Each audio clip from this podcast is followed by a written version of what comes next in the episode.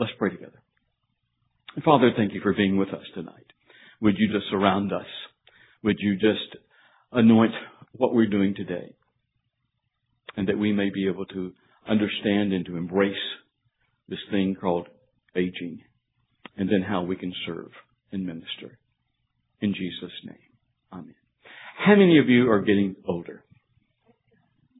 And of all the people that you know, how many of those people are getting older? A lot of those people. And that brings us to the reality that aging is indeed a reality. There's only going to be two things that will stop our chronological clock from ticking. And that is if we die or if Jesus comes. And you know that we can celebrate the, our 39th birthday as many times as we want. We can not tell people our age. Hello, Miss Elizabeth. Or we can uh, even fudge our age. But reality is that we're getting older. We can sort of buffer the effects of aging. Uh, we can exercise regularly. We can have a good diet. We can take all of our vitamins, but we still age. And you know, I could uh, use a little dye and color my hair and do a little surgery, move these bags under my eyes, but I'm still aging. Are we depressed yet? But you know, I, I would hope that would not be our response. And matter of fact, one of the objectives that uh, I want us to accomplish tonight hmm.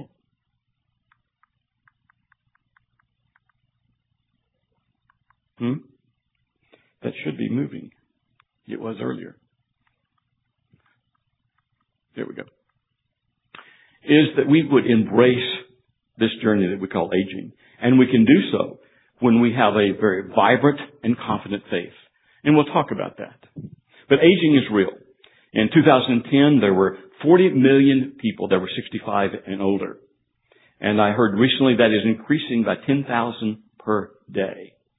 And of those 40 million, 10 million or 25% had to have some help carrying out their daily activities.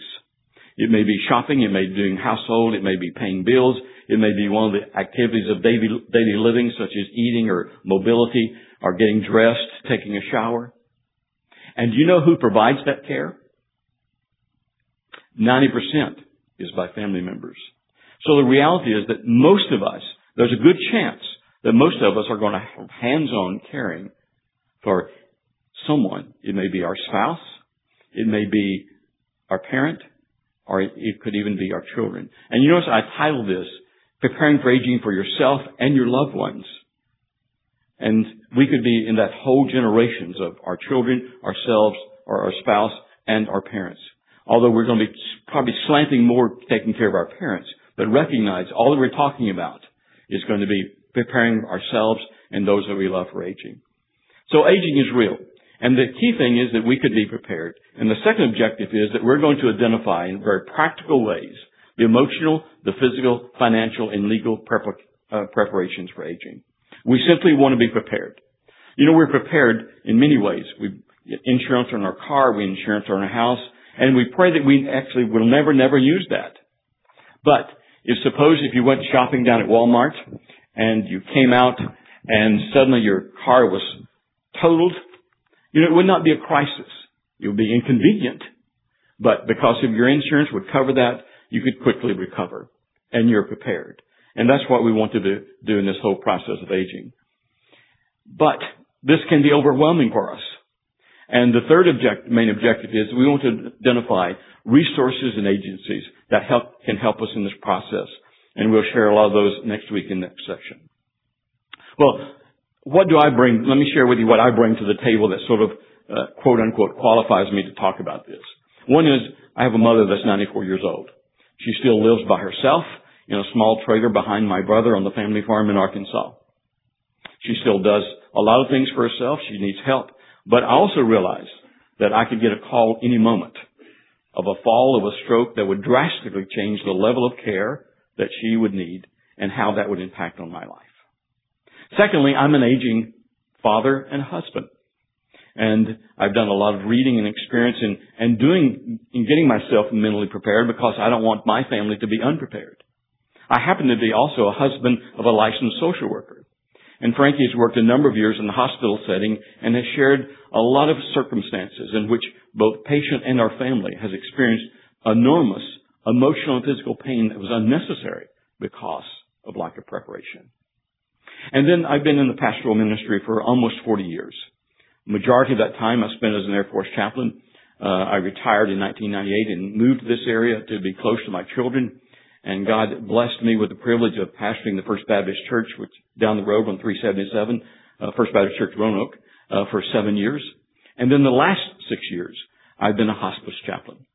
And so I've spent a lot of time in this end of life journey with people and their families. I observed a lot that were prepared and many, many more that were not prepared for the end of life. And so these are the topics we want to talk about. Uh, look briefly at the profile of, we call ourselves, those of us that are 65 and older, the older Americans, we look at a profile of that. Uh, then we're going to talk about faith. Now, let me just say, all these slides that you, you will see, you don't have copies of. I tried to select the ones I thought was most important for you. So we're going to talk about faith and how vital that is to our well-being, not only now, but certainly through eternity. And then we're going to talk about looking at when there are signs that there's a lifestyle change that's evident, that's changing in our loved ones. How do we have that talk? How do we help understand or move beyond uh, just uh, providing them? You don't get that, babe. Thank you very much. And then we're going to look at living options. If there is a necessity to change, what do we do about that and how can we handle that? And then we're going to talk about how to pay for care. We're going to look at the cost. And then in this section, we'll talk about Medicare and what Medicare pays or does not pay. And then we're going to talk about the caregiving role. If we have to do hands-on caregiving, are we parenting our parent? And we'll talk about that. And then we're going to open our legacy drawer and we're going to see all the documents that we really need ourselves and we need to be aware of what our parents have. And then we'll look at resources and agencies, and then we'll look at a survivor's checklist of what to do at the time of death. Now, I've given you an outline. I've also given you a three by five card. And that is, if you, as we go through this, if you have specific questions uh, that you would like answers to but don't want to voice those, write them down. But let me also encourage you to ask questions, uh, to share experiences. I want this to be uh, inact, interactive. I want to be learning. I want to hear your inputs as well. So let us begin with looking at a profile of older Americans. As you see, this is, came from a source document that came out last year, 2010, uh, by uh, our government. Says Older Americans 2010 key, key indicators. And these are the five things they say about those of us that are 65 and older. First of all, we're living longer. People who are now reach the age of 65, if you're a female, it says you'll live 20 years longer. If you're a male, you'll live 17 years longer. In the year of 2007, the average age, if you put all men and women together, the average age was 77.7. It's estimated that 2015, that's going to be one year longer, 79 or 78.7. So we're getting older. Look at this chart. This shows, you see 2010, and you see the, the big upward. And that's all of us uh, baby boomers hitting the 65 and older. But also notice interesting, not only 65, but look at that 85 plus. You see how that's increasing? And that will become significant. And this chart shows the specific age. We see around 20, 2010 there are 45 million, and then by 2030, that's going to be 150 times that of over 70. So we're living longer. Well, how do we live? 72% of the men are going to be living with their spouses. 42% of wives are going to be living with their spouses. What does that tell you?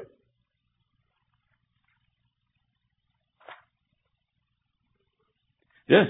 The implications are, first, our wives are going to, our wives are going to outlive us.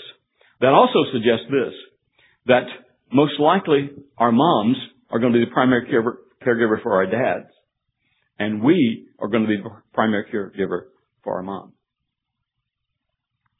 This chart shows that. You see, uh, the left side is men, the right side is women, and you, you see the uh, the 72%. You notice that, uh, and look at the women. I thought this was very interesting. Uh, this is you see the breakdown uh, of uh, by ethnic group. This is the the white, and these the others. Look at says 13% of women are going to be living with relatives of, of Caucasian women. Notice the differences in the other ethnics. Two and a half times more women or moms live with their children than with Caucasians. This is where they live. 65 and over, typically 93% live in the traditional community. That is traditional home. It may be their own home. It may be home of friends, relatives. But overall, only 4% live in nursing home. But look at the 85 or older. See how that jumps and then look how many more are going to need long-term care. And go back in your mind, look at that chart and seeing how that 85 continues to go up. So that's going to suggest for us in the future, more and more people are going to be needing long-term care than presently. Not only are we living longer arrangements, but we're also living richer. In uh, 2009, the average medium income for 65 and over was 43,000. Last year, the median income of all families in the United States was 46,000. This chart shows Uh, the breakdown. Last year, in 2010, the poverty level for two, a couple was 15,000. So this tells us that less, around 7% of the people live in poverty. This is the source of income. Notice how that particularly almost 60% of the people are dependent primarily on Social Security for their income. On the average, an average couple is 37% of their income uh, comes from Social Security. But we're also living healthier. This survey did a self-assessment and asked people uh, 65 and over, rate your health. Over three-fourths says they were good or in excellent health. And if we look at this, we see again this broke down by ethnic groups that whites consider themselves much more healthier than other. And these are the chronic illnesses. 50% of us have high blood pressure. 50% uh, has arthritis. 25 or over a third has heart disease and 25% has cancer. But we're also living with more health costs. Uh, you see that 2006, the latest statistics says that the average family or average person is $15,000 in health care compared to 9,000. Look at this chart showing the difference between 1992 and 2006. Notice that we're spending less money staying in hospitals, but more paying doctors and outpatients. But notice the difference in prescription drugs. That is more, that is doubled. Now, how do we pay for that? This chart, so particularly look at, if you will, this particular chart that gives a, the total. 55% comes from Medicare, 7% from Medicaid, 19% out of pocket, and then the other 19% says other, which includes maybe private insurance or VA, which could mean that people are paying out of pocket for their health care anywhere from three to six thousand dollars a year. So that's sort of a brief overview of who we are for those of us that are 65 and over. I want to talk to you about how vital faith is in this whole process of getting old. As I say, we can start talking about getting old and we can really become depressed. But I would suggest to you, if we understand who we are and whose we are, then we can embrace this whole thing of aging. Remember the scripture tells us that we're aliens, we're pilgrims, we're passing through. When we accept Christ as our personal Savior, that God implants in us that place called home of heaven. And then we anticipate that we long to be there. He reminds us that, that we are people of hope because we're focused in the direction of moving toward being with God. You know, we gather together on Sundays and we worship, we sing to Jesus, we sing about Jesus, we talk about Jesus. But you realize as people of hope that one day we're going to be able to see Jesus face to face. And if we keep that in our focus, as we're, this life can be called our highway to heaven, that we're moving along. Now, will there be obstacles? Will there be bumps in the road? Of course. But as people of hope, we cling to the fact that we're moving forward and that one day that we're going to be able to see Jesus face to face. And that brings us to the reality is that death is not the end of life. Matter of fact, death is only the beginning. This world, these few years that we spend is the pregame. It is the warm up. But our ultimate life begins at the moment we step into eternity. And because of that, we can be people of joy. We can be people of anticipation and celebrating. Those of us that are 65 and over, recognizing that we are closer to heaven than we've ever been. Chronologically speaking. And that should raise an anticipation and joy. A number of years ago, Frankie and I lived in, in uh, Mandan, North Dakota, which is right beside Bismarck. And it was about a 24 hour trip for us. And as we would be going home and getting close, we were exhausted, or I was exhausted. I did most of the driving. And sometimes we'd hit Interstate 94 and go west toward Bismarck. And I remember there's a little knoll that would go over that knoll and we could see the lights of Bismarck in front of us. It was still two hours away. But I remember when I saw those lights, I became rejuvenated, joy and celebration, excitement because we were almost home. And I think that's what we as Christians should embrace as we become older, that we are closer to that place called home. We also can cling to the promises that God has made to us. He says in Romans 8:28 that all things work together for those who love God. And then he reminds us in verse 29 that we are to be conformed to the image of Jesus Christ. Where we bemoan pain and issues, that God is interested not in our comfort, but He's interested in building our character. And sometimes even in our aging process that we have to go through all that. But we also in the end recognize all this life is temporary. That one day that we're going to embrace Christ. So we have that strong, that vibrant, that confident faith, that we can have a tremendous mental attitude change about growing old. And when we do that, we'll see in a little bit how much that affects us physically and how much we can embrace. And so our response is that we nurture our faith.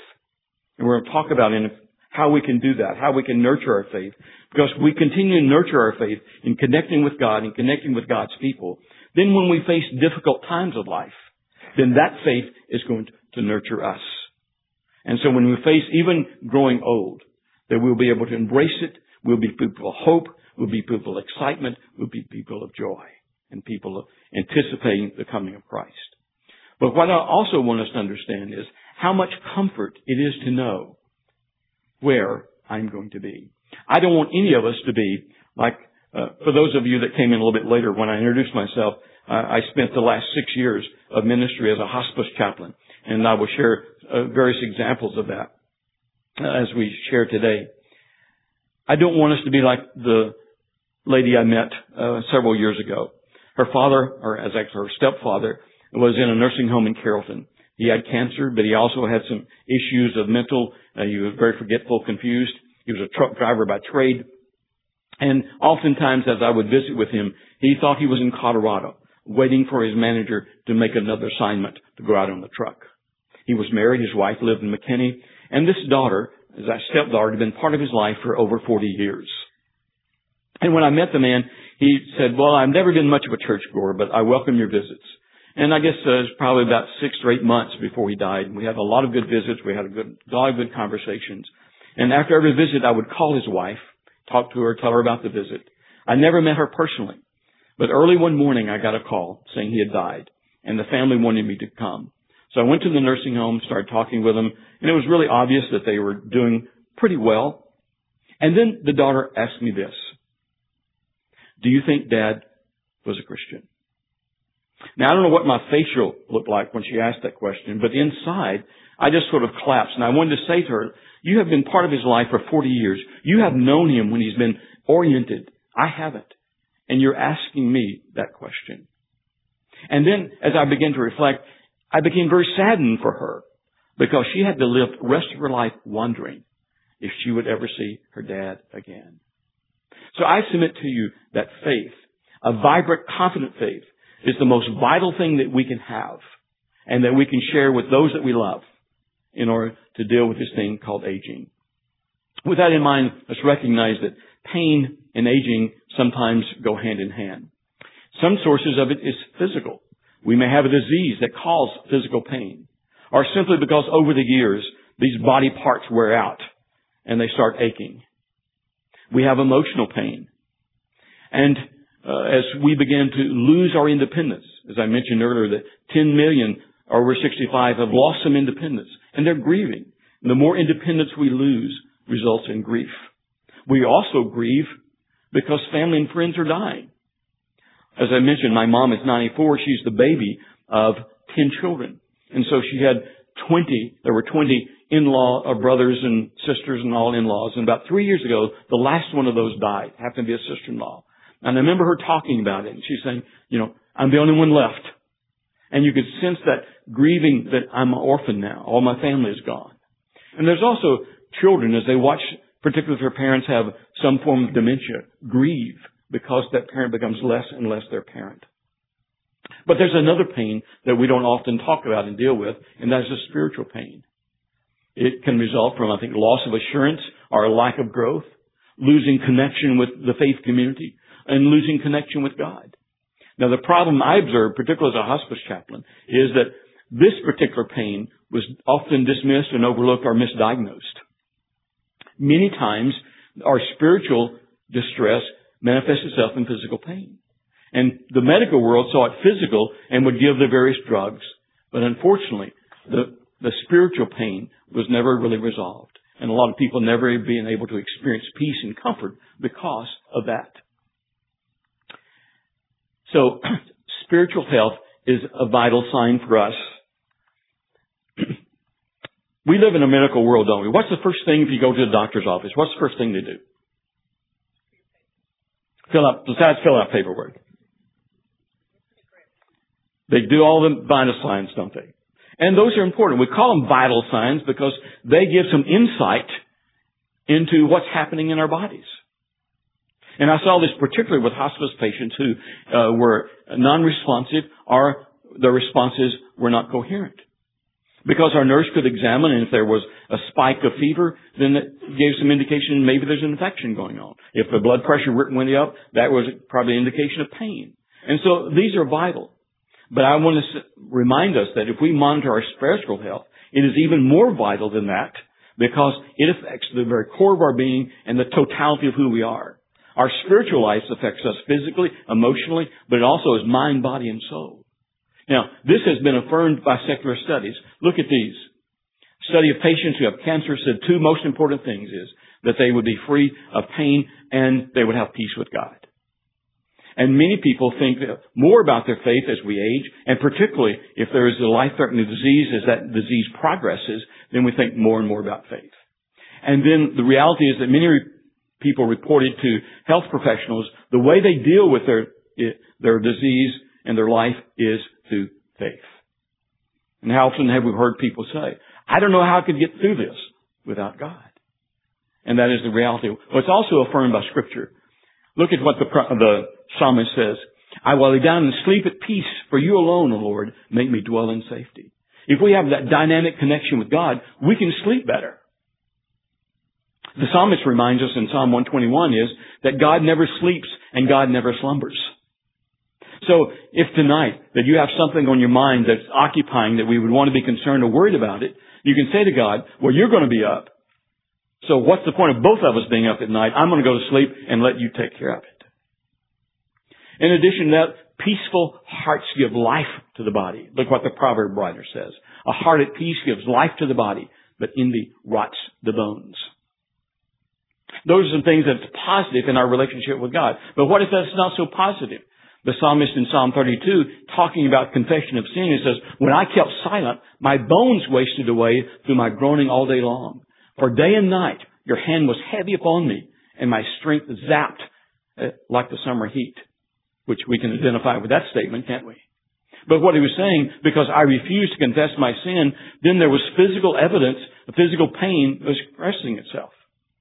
And look what Paul says as he gave us the instructions about the, observing the Lord's Supper. He says, for anyone who drinks and eats and drinks without recognizing the body of the Lord, eats and drinks judgment upon himself. That's why some of you are weak and sick, and a number of you falling asleep. And no, we know that word asleep means some have died. And so when we don't have that dynamic connection with God, then it affects us physically.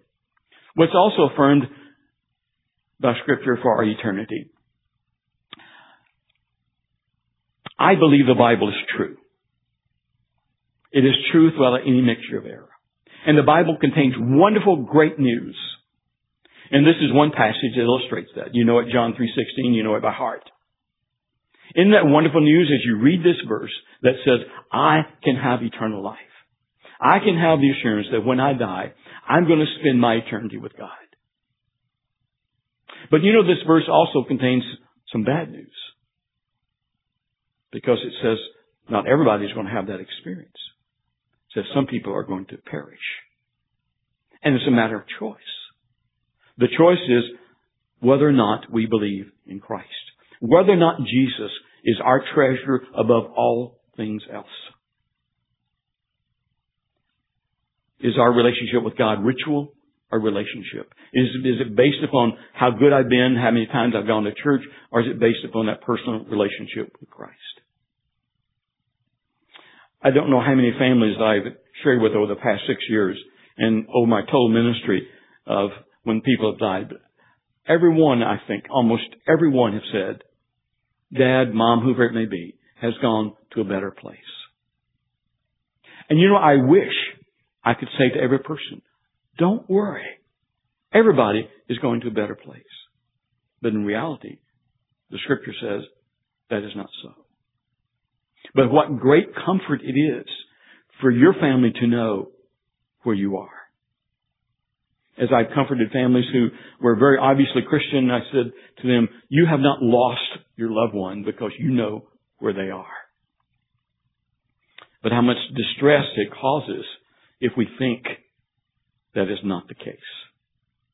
So that's why I challenge us to think that our spiritual well-being, our spiritual health is so vital as we deal with this thing called aging. Look at this. This tells us how much faith improves the physical quality of life. This is based on secular studies, by the way. Uh, and you can just look through that. I, that is, if you can read, uh, David, if you can read those slides, uh, that is listed on there, and you can see the various things that how faith, dynamic faith, affects us physically, and how that if we do these things, there's, we don't have to fear of getting old. We can embrace it rather than being distressed by it.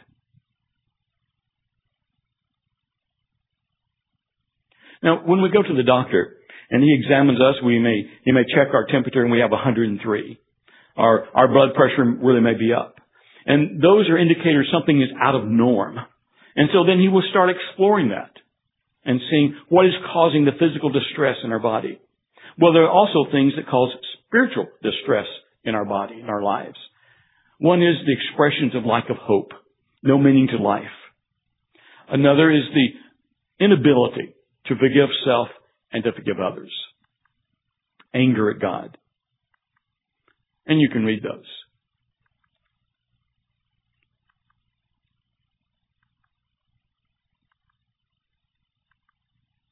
Now the reality is that these becomes flags. Just like a, a temperature becomes a flag to a medical doctor, he wants to examine what's going on. These also becomes flags for us. As we listen to our parents, as we listen to those that we love, that if we hear these kinds of things, then they become a flag for us. Let's start exploring. What's behind that? You know, there are many passages in the scripture that gives us tremendous words of comfort. To me, Psalm 23, the Lord is my shepherd, is one of those. But in the middle of that, he says, when I walk through the valley of the shadow of death, he assures us one thing of life, and that is you and I are going to have difficult and dark times. So how do we deal with that? And the rest of that says, though I walk through the valley of the shadow of death, I will fear no evil because you are with me, your rod and your staff, they comfort me. He says we have that dynamic connection with God and we face these dark times of life. We don't have to be afraid because God can take away that fear and He can give us courage. We don't have to be distressed because He can take away that distress and He can give us comfort. And He can bring all those people around us. He can put skin on those people and they come and put their arms around us and they cry with us and we receive peace and comfort. So even in the midst of dark times, even though we're having some distress, we can also in the midst of having peace and we can have comfort. But as I said earlier, a lot of times when we hear this or see this distress, we diagnose it as something physical rather than something spiritual and it passes by. So how can we find out where people are spiritually? We're going to use a spiritual assessment tool that is actually developed by health professionals. It was actually developed by doctors and nurses who were obviously believers and who realized the value of spiritual health. We're going to use the acronym SPIRIT. And I'm going to keep this basic same framework that the original people developed, but with Frankie's help, we developed questions that are a little bit more applicable to us, and they're questions I think that you can use in sharing with your parents. A couple things about this assessment. One is, you may already know all these answers about your parent, and you may not need this at all. Secondly is, don't sense that you have to go through this line by line all at one time. But it's something that you can be equipped with and over a period of time find out. Third thing I would say is, don't assume unless you know for, for sure, for sure about the spiritual well-being of your spouse, your parents, or even your children. Now, why should we use an assessment like this? Why don't we just say, do you believe in God? Well, in my opinion, that is about as fruitless as asking a five-year-old, do you love Jesus? What, 98% of the people in the United States says they believe in God? But what we want to do is encourage people to verbalize their faith. If as an adult, they cannot verbalize their faith, then that means maybe several things. That they're unsure of their faith, they're confused about their faith, or maybe they have no faith at all. So this assessment allows us to discover what is the basis of hope. Is it ritual or is it relationship? Spiritual, this is sort of the overview beginning. Look at the spiritual belief system. Look at the kinds of questions. What gives you meaning to life? What are the sources that you draw from in order to cope? Right now, in the midst of your illness, or you're growing old and you can substitute whatever that word for ill, what are you thankful for? That can give really insight into people's lives. And when you're afraid or in pain, what brings you comfort? And then the next, the P brings us a little bit closer. We're talking about now personal faith. This is the big system. Now we're going to say, tell me how your faith makes a difference. How practical is your faith? If I can use this word, is your faith only, quote, fire insurance? Or is it something that you can live by and draw strength from all the time? And then you ask, do you have any spiritual needs that you'd like to talk about? We also recognize simply because we're Christians doesn't mean that we may not have some questions. We may have some uh, unresolved guilt. We may have sins and we need to confess. We may have some issues we're confused on. But this gives us an opportunity to ask that question to voice and give them indications. The I stands for integration into a spiritual community. If they believe in Christ, does that belief bring them to a community of people of like faith? What I've discovered is this, as I, particularly these last six years as a hospice chaplain, I discovered that people that was, if they were disconnected with church, they were also very disconnected from God. And so we can ask the question, does your pastor or church members visit? And how often? Again, it, particularly if your parent lives in another state and you're not as familiar, this is a question you want to find out. How much is that church involved in their lives? And then, what are some things that you wish the church would do that are not doing? The next question is how they practice their faith. How often do you get to go to church? As I mentioned, my mom is 94. Uh, she is probably not, her church is probably within a mile of her. She's not been to church in probably five or so years. So then I would want to know from mom, if you don't get to go to church, what feeds your soul? And then the next part of that is, would you like to have communion or the Lord's Supper? There was a, a patient that I visited, she had ALS. She was on a feeding tube. Uh, she was also on a vent. Uh, she could no longer talk. She could understand. She was Catholic by faith. And every Sunday, her church brings her communion. And she takes spiritual communion. She doesn't take the elements. But her church says it is so important to them that they bring that to her every week because that nurtures her faith.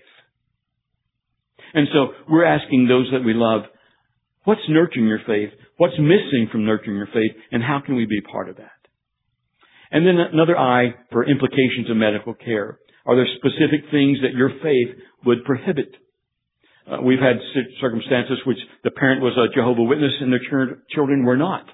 And if you're familiar with Jehovah Witnesses, do not want transfusions. So that's an important kind of information you need to know. The T stands for information in terminal planning. What life-saving procedures do you want or not want? I think that's a spiritual question. Because we're asking them, do you want to be on the vent? Do you want feeding tubes, etc.? And the reason I think it's a spiritual question or spiritual issue is this. If I have a longing to see Christ, if I know Him my personal Savior, but yet I say, I want everything to be done to keep me alive, even if I'm on a vent and don't know it, then I think that's a flag that says, what's going on in your faith that you want to exist like that rather than to go be with the Father? Uh, you may differ with that, and that's okay. And then, uh, have you had any prearranged uh, funerals or burials? And that gives you an indication or an opportunity to talk about what kind of burial they want, cremation or traditional. And I cannot tell you the number of times that we've dealt with parent, uh, children, their parents have died and they don't have a clue of what. But this spiritual assessment allows you to really be able to discover where your folks are and where you are. And so I would just challenge you to use that for yourself. To ask yourself those kinds of questions. Wherever stage of life you are right now, what gives you hope? Are you anticipating? Are you a person that is bogged down by the issues of life or can you rise above them because you're drawing from that deep well that Jesus talked about with the uh, woman at the well, the Samaritan lady, that he, that coming from the very depths of those resources of faith that you can overcome the challenges and the difficulties. We also have to keep in mind this, as we mentioned earlier, that we're living longer. And medical science is doing all this wonderful stuff so that we can live longer. But not necessarily that we're living better. And so we consider that. Well, after we've assessed faith and understand where people are, then how can we maintain good, strong, confident faith? The first is the assurance of salvation. Over my 40 plus years in the ministry that I've heard a lot of people say when they've asked about are you going to heaven? That they will say, I hope so. We'll just have to wait and see. I mean, I've lived a good life. Many years ago, I went through evangelism training, and one of the questions they asked was, if you should die tonight, and you stand before Jesus, and he should ask you, why should I let you into my heaven? What would you say? And we recognize there's only one answer to that question, but I discover a lot of professing Christians seem to not know the answer. But 1 John 5:13 says, "These things are written to you who believe on the Son of God so that you may know that you have eternal life." And if we are not sure about our faith, if we're not positive that we have that deep personal relationship with Christ, then we will not be able to find help and resource from God because we'll be confused all the time. And we will also be very subject to Satan's attack in our life to destroy us and for him to conquer us. So the first place I think we have to begin after we've done this assessment, assessment, if there are flags, if there's indicators that people are not sure, then that's where we start. Let's start, start with our own life. I remember when I was in North Dakota, that I accepted Christ when I was about 11 or 12. And then about 20, I was about 22 and I started working with our pastor there. We were doing, he was mentoring me and doing a lot of varied things, mission work, sharing faith. And one day I had to share with him, I said, you know, the only thing I can share is confusion because I really don't know if I am a Christian or not. And he was very gracious and spent a lot of time in prayer and discussion and helping me work through that doubt. And finally saying, you know, if you're unsure, then just simply ask Christ to come into your life. And so if you're dealing with that or if, if your parents are in that position and you don't know how to work through that, then see Ron and Charlie and other people on the staff will be help and I would be able to be available to help you help them so they can come to that point of knowing they are assured of their faith. And then we have to have a connection with God. Now, there's a lot of ways we can do that. First, obviously, is worship. As I mentioned to you that my mom doesn't go to church anymore, but 8 o'clock every Sunday morning, she and Charles Stanley enjoys worship together. Now, is coming together to listen to Ron better than that? Well, of course it is. But for her, it is a wonderful opportunity to maintain that connection. So obviously, if we're going to be connected with God, we have to be actively worshiping Him. Worship Him individually, on a daily basis, and then also worshiping Him corporately. But we also have to be involved in Scripture. And particularly talking about your parent, if their eyesight is a little bit uh, uh, is challenging, then make sure they have two things. One, it's a readable Bible, a good translation that's readable, and it's in large enough print. When I started uh, working with a lot of people that that had some memory issues, memory losses, I started using this. This is a children's Bible, and it, it has pictures and has a story and quick synopsis. And I discovered as I would sit down and read these little short stories how well it communicated. In addition to that, uh, is being able to put the scriptures where if they can't read, then let them listen to it. This is the whole Bible on MP, on, for MP3 players. Uh, for those of you that came in late, uh, this is what I used in serving uh, MP3 player, little speakers. Uh, we were listening to Alan Jackson sing as, as we were, as people were coming in, but also I have scripture here. And this has a battery life about 15 hours, the MP3 as well as speakers. And you can just sit and let them listen. Well, my mom has dementia, and she probably can't. Let me take sort of a side step here. First of all, always assume your loved one can hear you. Medical people says our hearing is the last to go. Secondly, I've told every family, I can't validate it uh, medically, I've simply said, assume that that person can hear everything you say and understand completely what you're saying. Now, they may not can uh, make any response, or if they do respond, it may be out in left field. But assume that. A lady I was visiting for a while, I don't recall how long I visited with her, no response. Uh, she had a music player. The family loved to play music, and I would play her music, or sometimes I'd play my music. And I would visit, talk, no response. One day, uh, she was Catholic by background. One day I said, I'm going to share the Lord, uh, the read Psalm 23 and do the Lord's Prayer. And I, when I finished the Lord's Prayer, I said amen, and she did the sign of the cross. The first and only response that she ever had, at least to me. But I was convinced then that God's Word is more powerful than that dementia, and it can go through the fog. So let's never underestimate. And so if your parents can't read, sit down and read to them. If they're not responsive, sit down and read to them. The other thing, not only scripture, but that is music. Music touches us in ways that just blows our mind. It has blown my mind. One lady I visited, she, uh, the only relative she had that we knew of was a nephew, and he did not visit very much. So most of the visits were us. She had Parkinson. She remained in bed most of the time, except to go eat. And I learned from her and from him that she was a Nazarene. She had a faith background. And one day I sat down and I started playing her music. I started playing songs, Blessed Assurance, Amazing Grace. And for almost an hour, every song I played, she sang right along. As her Parkinson uh, increased, her health declined, she could get part of the words, but we would sit and listen. And then finally, when she could not respond at all, I would simply go and play those songs over and over because I knew it touched the very heart of her being. And so for all of us as we connect with God, music is a wonderful way to do that. Third, another way is devotional material. It may be our daily bread. Another tool that I used, particularly a lady that I visited, she was Episcopal, and she loved uh, her book of prayer. And so I bought one, and we would read together various things out of her faith that brought her encouragement and and opportunity to nurture her own faith. Finally, there's service a lady that I knew in a nursing home. Uh, I don't know whether she was a Christian or not. She had her electric wheelchair, but she was the chief hostess. And everybody that came in, she was the first person to meet them and find out who they are, get them involved, and she would be that person. And that's the way we can continue to serve.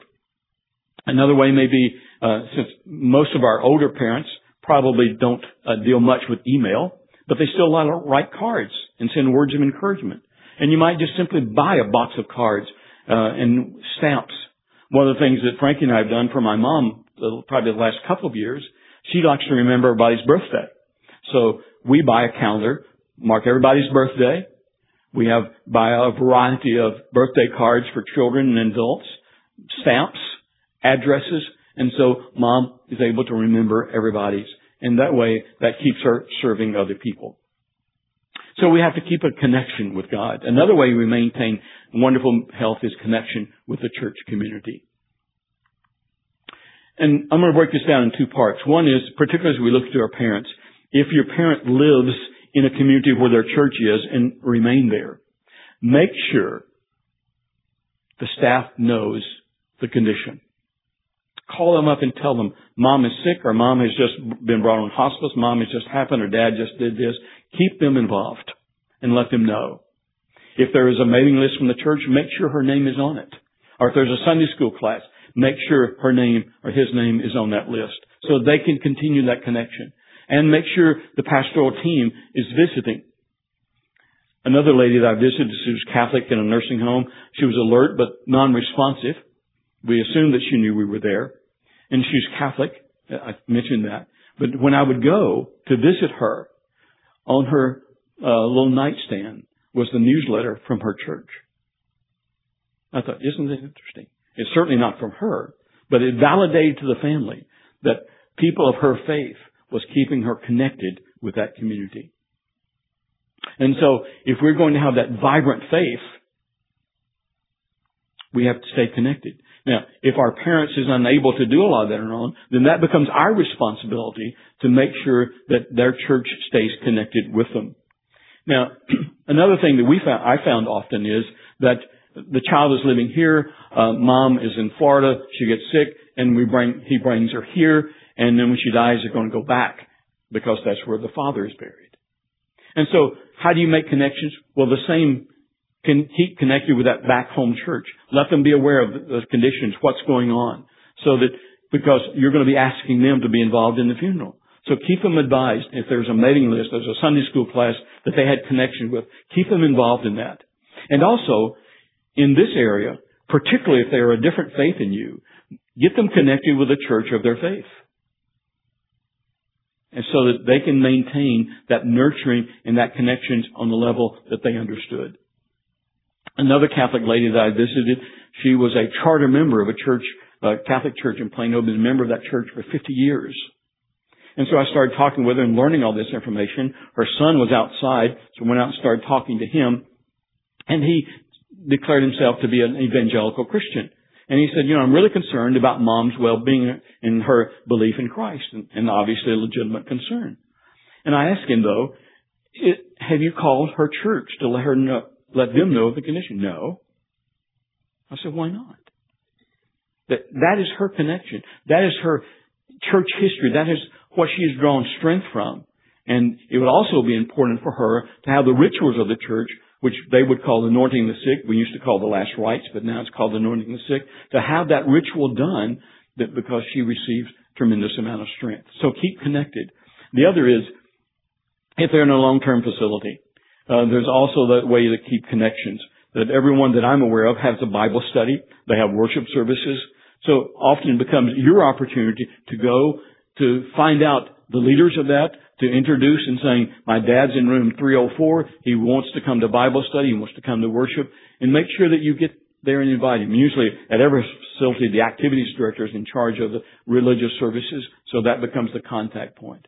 But all these ways are simply ways that we need to stay connected. If we're going to have a, a strong, vibrant faith that allows us to look toward every circumstance and every season of life with celebration, with joy, and with hope, we have to maintain this vibrancy that keeps us connected with God, that keeps us connected with God's people. And this is the whole objective, is that we have peace with God. The reality is that our problem is separation from God. And the Bible reminds us that for all have sinned and come short of the glory of God. And it is that sin that separates us. The Bible also reminds us that the wages of sin is death. Or in other words, the payoff, the payback, what we get for our sin is separation from God. And if that, the Bible says, if that goes unchecked throughout life, then we will spend eternity separated from God. But you know, we have the solution, and that our solution is good works. Every religious system, every religious thought outside of Christianity attempts to make us God because they say we can earn our own salvation. We can serve ourselves. They spell salvation as D-O. Christians spell salvation D-O-N-E because it was done for us for Jesus Christ. That He died on the cross. That when He entered this world, He was fully man and He was fully God. As fully man, then He could represent us on the cross. And He volunteered to be our representative, to take upon Himself our guilt, our shame, our pain, our suffering. But being fully God, He could pay the payment of sin. And then He extends the invitation for us to join Him, and it is simple as ABC. Admit that we're a sinner, believe that Jesus died for our sins, and then commit ourselves by accepting Jesus Christ. So, I hope that I have planted some seed in your mind, helping you understand that our spiritual health is vital to us because of the impacts it makes upon our physical health. But more importantly, that we can then have that assurance that we will be able to spend eternity with God. And the longer you and I live, the longer that we travel down this highway of heaven, and the more that Jesus become a treasure, the greater longing it should be for us to see Jesus face to face. I can only imagine.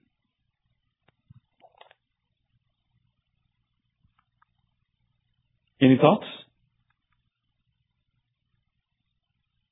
Let's shift gears. Let's talk, talk about the talk. When it becomes evident there's a lifestyle change that is going to be happening, could be like this, that uh, I'm speeding to get there before I forget where I'm going.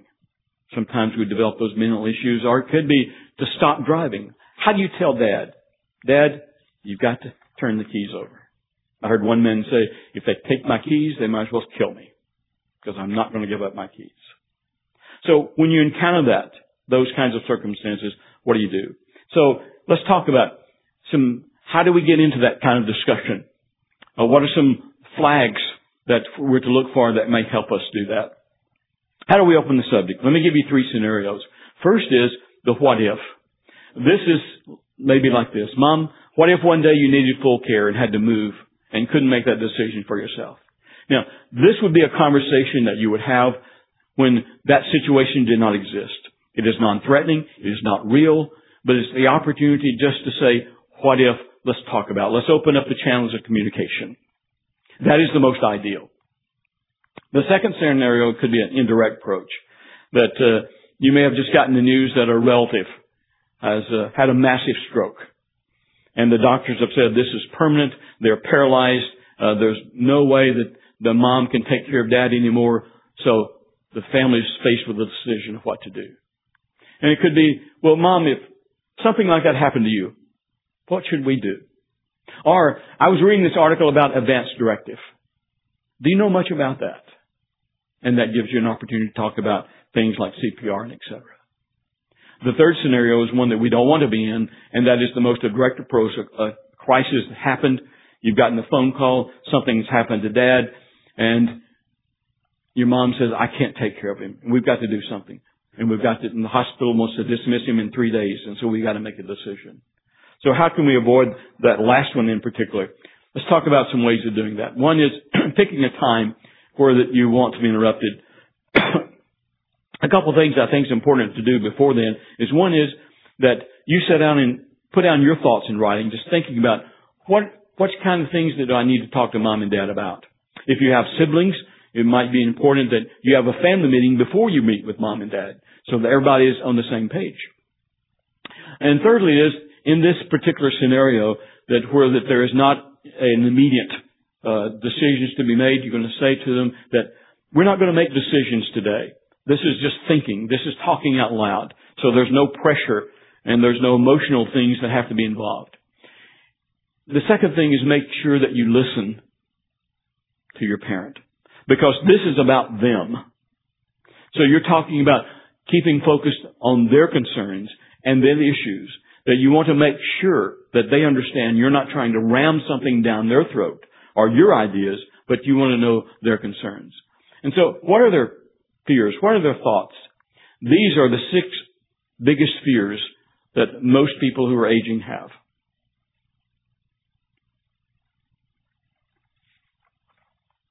I, I did not include that in notes, so I'll just give you time to look over that. I discovered that particularly the first one, I've been asked that question a number of times, uh, particularly uh, people are coming on hospice with uh, a COPD. They have problems breathing, and they're saying, you know, death is going to be terrible. It's just going to be a time thing, and I'm going to be gasping for breath, and I don't want that to happen. And they will want us to go over the process of dying. And once we've done that, and sometimes doing that several times, it brings them comfort because that's never usually the case at all. And also you want to help the parent to retain whatever control is possible and encourage the smallest change possible. Uh, we were involved, Frankie and I, in another church and uh, in a Sunday school class, and an older gentleman came part of that class, and he lived over around Possum Kingdom, lived by himself, uh, greatly involved in his church, uh, had a great circle of friends, and uh, his family virtually insisted, demanded that he move here, and so he did. And we noticed the longer he was there, the joy began to fade from his face. And he became more sickly because he was forced to do something he did not want to do. And as a result, his physical health really went down. Phrase your concerns as questions and if possible, uh, use I statements. And here are some examples of those I statements that you could use. Again, that is not in your notes, but you can take a moment to look through those. And by the way, if, if you want any of these copies, just let me know and I can bring them to you next week or get them to you on Sunday. Everybody got that?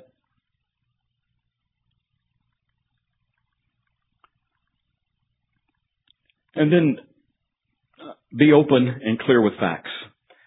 Don't lie or hide information we were all very disturbed on the hospice team when we had people coming into hospice and their children said, Dad doesn't know he's dying. He doesn't know we're bringing him to hospice. So don't mention that word. Don't mention anything about him being dying. We don't want him to know. Uh, again, this is my opinion that that person has a right to know. And because they will make maybe different decisions.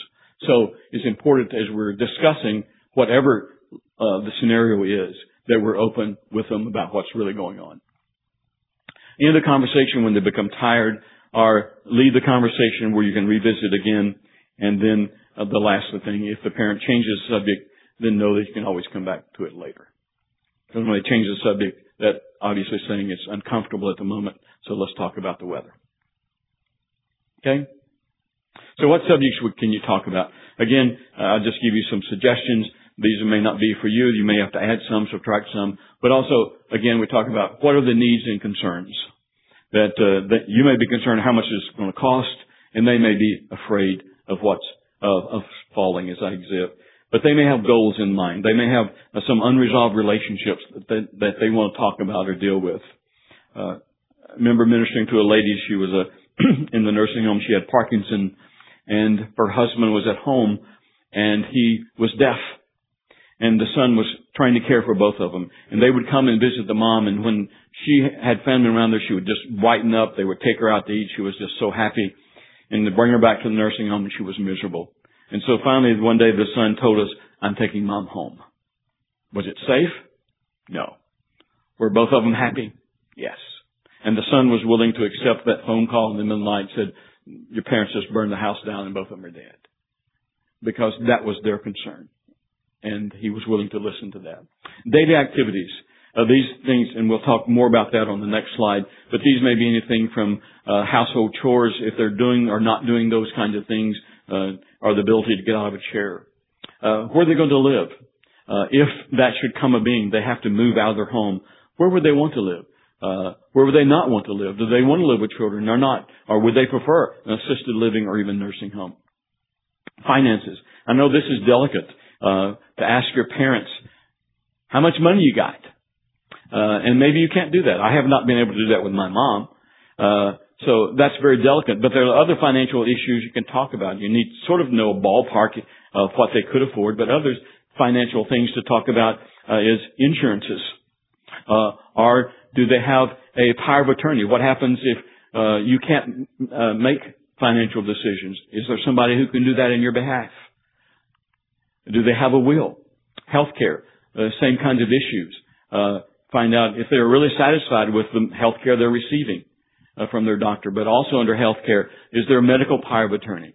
Uh, again, things to explore. Do they want CPR? Do they want all the life-saving events or no? And and the, another subject is that of death. Uh, what's what do you want, Mom? Have y'all prearranged your funerals? Uh, do you want to, what kind of music do you want? I was talking to um, a few weeks ago a man in our men's class, and he was going. His mom had called him to come home. I uh, lived up north and said, "We're going to talk about my funeral, and I'm going to share share all the songs I want and everything." And so, and I thought that's a good mom. That's what we ought to be doing. But sometimes it takes some encouragement for us to bring that out. And a lot of people don't want to talk about that at all. And these are some 10 signs to watch. Personal care. Uh, if you, if your parents are close and you can visit them on a regular basis, what about, is the hair always messed up? Do they wear the same clothes every day? Uh, what about bathing, hygiene kinds of things to look at? Uh, housekeeping. When you walk in, you walk your hands across the cabinet, do they sort of stick because of all the stuff? Or you open the fridge and the green stuff jumps out? Or if they have pets, is there now suddenly a strong odor? Have they been able to take care of the household, housekeeping kinds of chores? Meals and appetites. Uh, are they eating? Are they losing weight? Uh, when you look around, or do you, all you see is TV dinners? Or did mom say, oh, I burned my arm three times this week cooking. Or I put something on the stove and, and I went out and forgot about it. Memory. Uh, do they forget names, appointments? Uh, do they find themselves uh, repeating the same question or the same story over and over. In communication, uh, are forgetting names, or is their handwriting changed? Or uh, if you get them a new phone, I don't have a clue to work this. And so they can't begin, they're losing the ability to process information that they used to do that. Mobility. Particularly if your parents are, uh, you live in a two-story house. What about those stairs? Are they being able to manage those stairs? Uh, has their pace changed? Is there a fall risk? Have they failed several times? Depression. Uh, is are they no longer involved in those activities they used to be involved? They're withdrawing from all that, or there's a greater anxiety and irritation about them. Medication. Are they forgetting to take their medications, or they're overtaking? Or here's uh, four or five medications that hasn't been filled. Finances. Uh, are you getting calls from uh, suddenly a creditor has gotten your name and they're calling and saying your mom hadn't paid this bill is six months behind? Are you going to mom's house and you see all these thank you notes from these Christian organizations? That's another big sign to be aware of. And then driving. Uh, are they having more fender benders? Or the speed? And I think probably a key that I would use that if I had a three year old would I let my three-year-old drive a ride alone with mom or dad? Or is it time that they change the driving habits? But the big thing that prevents a lot of us from dealing with this issue is called denial. That's not in your notes, uh, but it's a very common sense. I, and I've discovered that denial cuts across uh, social, economic, all kinds of things. That people just simply deny what's happening to mom and dad or to a husband or wife. I've seen families denial that, you know, well, dad's forgetting to take his medicine, so we fill the pill box. Well, you can fit, you can do the pill box, but recognize if they're forgetting, they're going to get, forget to take in the pill box too. So that's still denying. Uh, so siblings, particularly, I noticed this, that, uh, if the sibling, uh, is living in another community and, well, every time I call mom, she's just fine. I don't know what you're talking about that she's going down. So there's that great denial. There's also the denial from the spouse Oh, dad just had a little bit of fall. No big deal. We can handle that. And these are just some evidences of denial. Again, they're common sense. At the last, uh, I mentioned I was a hospice chaplain. I retired from that uh, end of May, and but the last funeral I did was for a lady who'd been in our service, I guess about uh, less than two weeks. When she first came in our service, she uh, was non-responsive, so I never been able to talk to her. But I talked a lot to her daughter. Uh, her daughter, uh, the mother lived in a little house right behind, and the daughter could look out her back door into her mom's front door. They lived that way for just probably several decades. She was the only child. And so I started visiting her very often as her mom was declining. And several times the, the daughter would say this to me. That said, my mom kept saying, why are you carrying me all these doctors all the time? So all I want to do is just get into a hole and pull the dirt on or jump off a cliff. So what was the mom saying? And what was the daughter's denial that things were happening in the mom's life and she simply want, did not want to deal with that.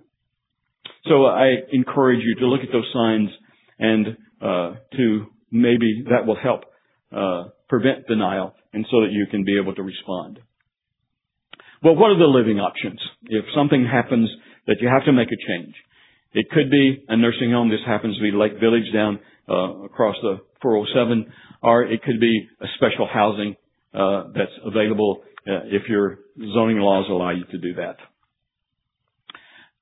Before, let's talk about sometimes we make some what I call unfair promise to our parents, uh, and that is this: that it may be, be done under emotions that a mom has died, and will you promise me that you're going to take care of dad, or promise me that you'll never send mom to a nursing home?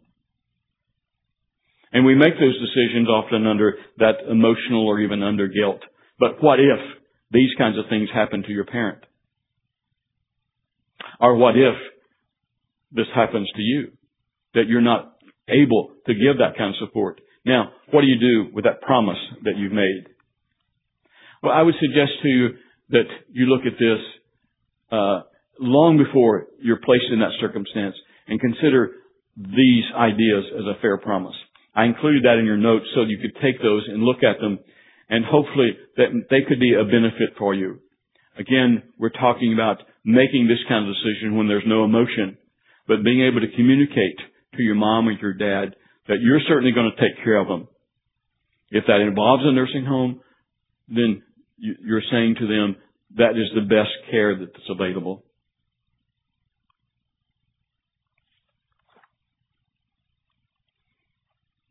And what are the levels of care? Well, there's independent of uh, aging in place at home or senior living facilities that are independent living. There, and I include this one because this often happens that uh, there may be a uh, a fall, a short rehab, but that becomes a flag that this has happened once. It is more likely to happen again, and the next time it may be worse, and they may not be able to return home. So I include this, although it's a short term, but I think it's just simply a flag that some decision may have to be made. And assisted living, that may be living with you or maybe living in a facility, nursing home, long-term care, or maybe a special unit that if there is dementia Alzheimer's that may be available. And, and quickly we'll cover about hospice. Independent living, living at home. If we could draw our map, all of us would want to stay at home. We want to die in our own bed, wake up in the eyes of Jesus. And we looked earlier that majority of people, at least right now, is going to be living in conventional, going to living in their own home, your home, someone's home versus a nursing home. Uh, but there's always that possibility. So we'll talk a little bit more about that in a moment. But our goal is how can we keep mom and dad at home until they die? Well, there's a lot of services that's available for us. Uh, I'll share more in detail that next week as we look at specific resources and agencies. But there's home care services. These are paid services that come in, do housekeeping, companionship, etc. Or there's home health. If there has been a fall, if there's a rehab, uh, and the uh, our Medi- Medicare will pay for home health if it is for skilled in nursing or therapy. There's meals and transportation. Meals on Wheels can provide, and there's at least in our area, there's transportation that will come to your door and take you to the doctor's offices, etc. There's adult daycare that provides the resources that you see there. Or as in Lewisville and Flower Mound, there's the senior center that if they have that mobility to get there, all kinds of activities. And there's a, if you're concerned about them falling and they live by themselves, there's a medical alert system and that's what we have for my mom and for me it costs $35. I think that's what it is in this particular area. But those are just a quick overview of some resources that are available to allow us, if we can, to keep our parents at their home and aging at home.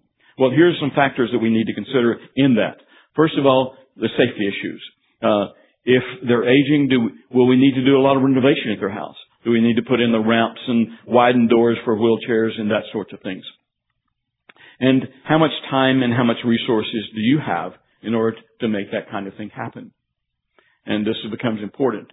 Uh, other factors is cost. Uh, can they stay in their house?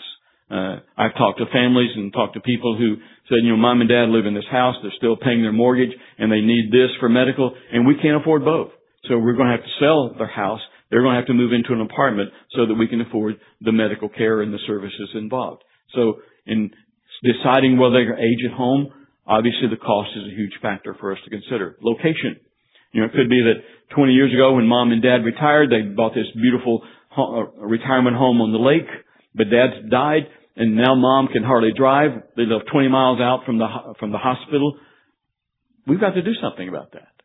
And so you have to consider location if whether or not they can actually stay there and age at home. Loneliness. Maybe where they live, that their neighborhood has changed. There's nobody around that they know anymore. And they're isolated. And so the, to staying there is really not a good option because it would be better to be with other people that they know. And then the future, if there's already a, a diagnosis, what's the prognosis of that disease? Is it going to, uh, are they going to decline to a point which we're going to be forced to move into a different thing? So that gives you some, at least some ideas of saying, well, we can't stay here, but we have some time so we can start planning for another. Well, if they can't age at their house, how about aging at your house? Moving in with you. Some considerations. Can you and the rest of the family get along? And that is really, really, really important. Uh, for Frankie and I both, our moms have lived with uh, their their children for a short period. My mom lived with my brother for about a year, and uh, there was not there were not fusses and fights. At least I was not aware of any, but it was just a very, very uncomfortable place to be. I remember uh, the late, uh, lady that we had in our service. She lives in South Dallas, uh, had cancer, went into the hospital, and could not go back home. She needed care, so she moved to Carrollton with her daughter.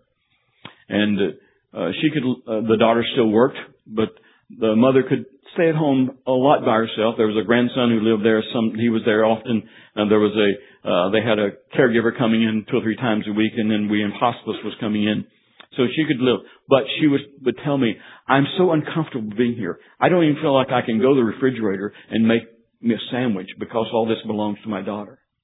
And every time she wanted to have her grandchildren over, I can't do that here because my daughter doesn't want all this, her house torn up. So I have to go back to my house. Somebody has to take me back to my house. We spend time there with our grandkids and then some bring them back.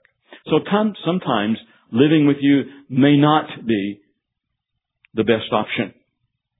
You may be forced into that, but also can you really get along? Uh, do you have room? Is it one, if, it, if you have a two story, is there something on the first level with a bedroom and bath?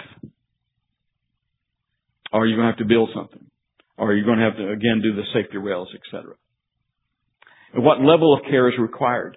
If both husband and wife and working and dad moves in, can he stay by there himself? Or you're going to have to hire somebody. Can you afford to do that? Or do you want strange people in your house? Lifestyle, and I've just given some. Suppose that your mom smokes and your child is allergic to smoke. What do you do? And these are just some lifestyle clashes that could come into being. Other things, what's the cost, not only financially, but emotionally? What about siblings? Uh, do they agree with them moving into you? And do they also agree to support you? Will they support you financially? Will they occasionally coming over and taking care of mom and dad so that you can have a respite? And then one thing that I've heard people who have been in that position wish they had done is decide beforehand when it's time to quit and we have to make a different decision. That's a tough, tough time to do that. But if you can do that beforehand, and I think a good way is, is find a support group or talk to some people who have cared for their parents at home and saying, did you ever reach that point in which you had to make a change? How did you do that? What was the criteria? And I understand this is an emotional, heartbreaking decision, but it's also a decision that may have to be made. Other housing options. One is in-law apartments. Sometimes the people buy homes that, uh, with this in mind that one day mom and dad are going to move, so we're going to buy a house that has that in-law apartment. I knew a nurse who worked at a local a nursing home that her daughter, they built an in-law apartment for her, her own entrance, kitchen, etc., and she and her dog was perfectly happy into doing that. This is called Echo Housing. Uh, it's a 500 square foot house, approximately $25,000. Uh, probably a lot of places the zoning wouldn't allow that to happen, uh, but that is an option in some places. Another option to consider is several elderly people share the same house. So suppose your mom, their house is paid for, but she has a couple of friends who are declining. They all move together, hire a caregiver, and all three share the cost. And I think that particularly when we consider the, uh, the, uh, that we're growing older and we're going to have to be more creative in looking at, uh, what are the options available. And next week we'll talk about how much this costs uh, if we go to nursing homes, etc., and that may be an eye opener for us. Uh, senior apartments uh, all over Lewisville, Flower Mound, you find these for independent living, uh, assisted living, and maybe facilities. Uh, but there are a lot of places have group homes in residential areas. You may not even be aware, but there's some in Lewisville, over in Peachtree, off of 3040 or 2499. They're just houses in a neighborhood the person has bought and converted them to caring for people. They have about six or eight people there and, but you drive by, it's a normal residential house. And that allows mom or dad to live in a place that's still home versus more institution. Uh, continuing care retirement facilities. These are communities that have independent assisted living, nursing homes, and even Alzheimer's care all in the same facility. So they just stay in the same facility, but uh, just move to different levels of care. And then, of course, there is the nursing home. And say next week we will talk about uh, the cost of all this. Let me conclude this evening. Uh, take about five or so minutes to talk to you about hospice. Uh, hospice is a flag word. A lot of people and a lot of doctors uh, are very much opposed to hospice. Uh, many will say simply hospice is a death sentence and ignore that as a resource. Um, I, I would submit to you that uh, hospice is this. It's an approach by which we provide compassionate care along with medical care for those who are suffering. And the whole emphasis of hospice care is comfort care. Uh, hospice does not deal with the disease itself as far as curing it, but it does become very aggressive in keeping the loved one comfortable. And what hospice does is to sometimes redirect or redefine hope uh, there's no longer the, the doctors have said there's no longer the hope of years. And so what we're, hospice does is redefine that hope in saying hope is defined in quality of life, defined in building and maintaining good relationships and finding peace and comfort. Uh, the benefits of hospice is that it provides care wherever is needed. Hospice provides care in individual homes, independent living, uh, assisted living, wherever the person is. And uh, we look at managing those physical symptoms, but also involved in ministering to the physical, to the emotional, as well as to the, the spiritual. And hospice affirms life. As I observed it, hospice is uh, allows a person to die as naturally as we were intended to do. And nothing that hospice does impedes death or accelerates death. We allow death to naturally happen but also to do it under peace and comfort. The criteria is that a person has to be terminally ill and to be certified by two doctors that they have six months to live. Now, important thing to keep in mind is that that six months is based upon the disease and not the person. By that I mean the doctors will say, here you have this stage of cancer that if it goes untreated, this stage of cancer normally takes a person's life in X number of months. Now, depending on who that person may be, they may live three months or they may live two years with that disease. And another fallacy about hospice is that uh, people will die shortly after coming on hospice. Well, uh, we've had people on hospice one, two. Matter of fact, one lady that I visited for five years on hospice.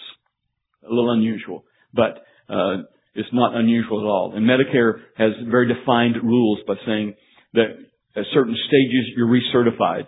Uh, after 90 days you're recertified, and if there's still the decline that's going on, then we recertify and you stay on hospice another 90 days, and then you're recertified, and then 60 days increments after that.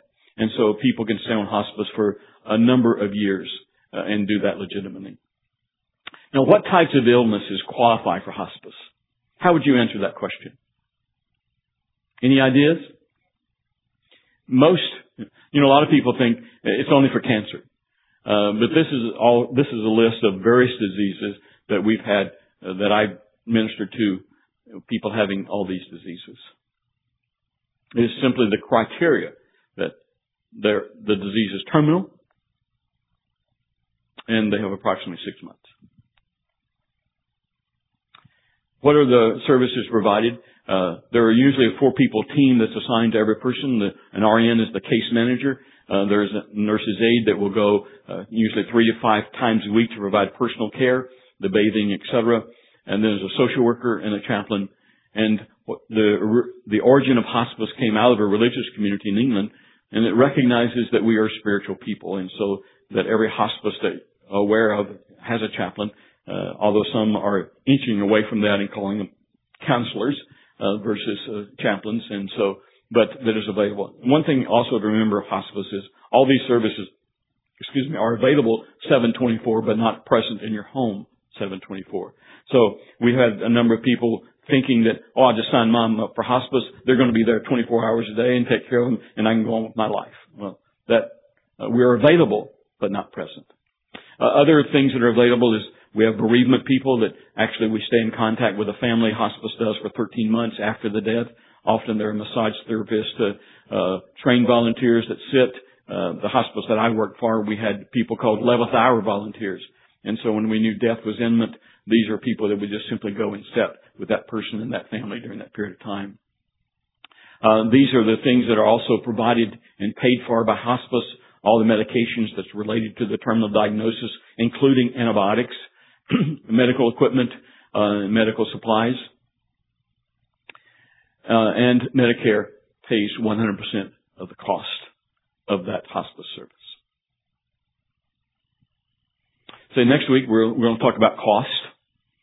We're going to talk about uh, if you have to do direct caregiving. Are you parenting your parent?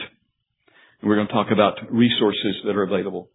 We're going to talk about uh, the important documents that you need to have on hand for yourself, and you need to know where it is for your parents. And then we're going to talk quickly uh, survivors checklist. When death has happened, what are the things that you need to do, uh, organizations you need to contact, etc.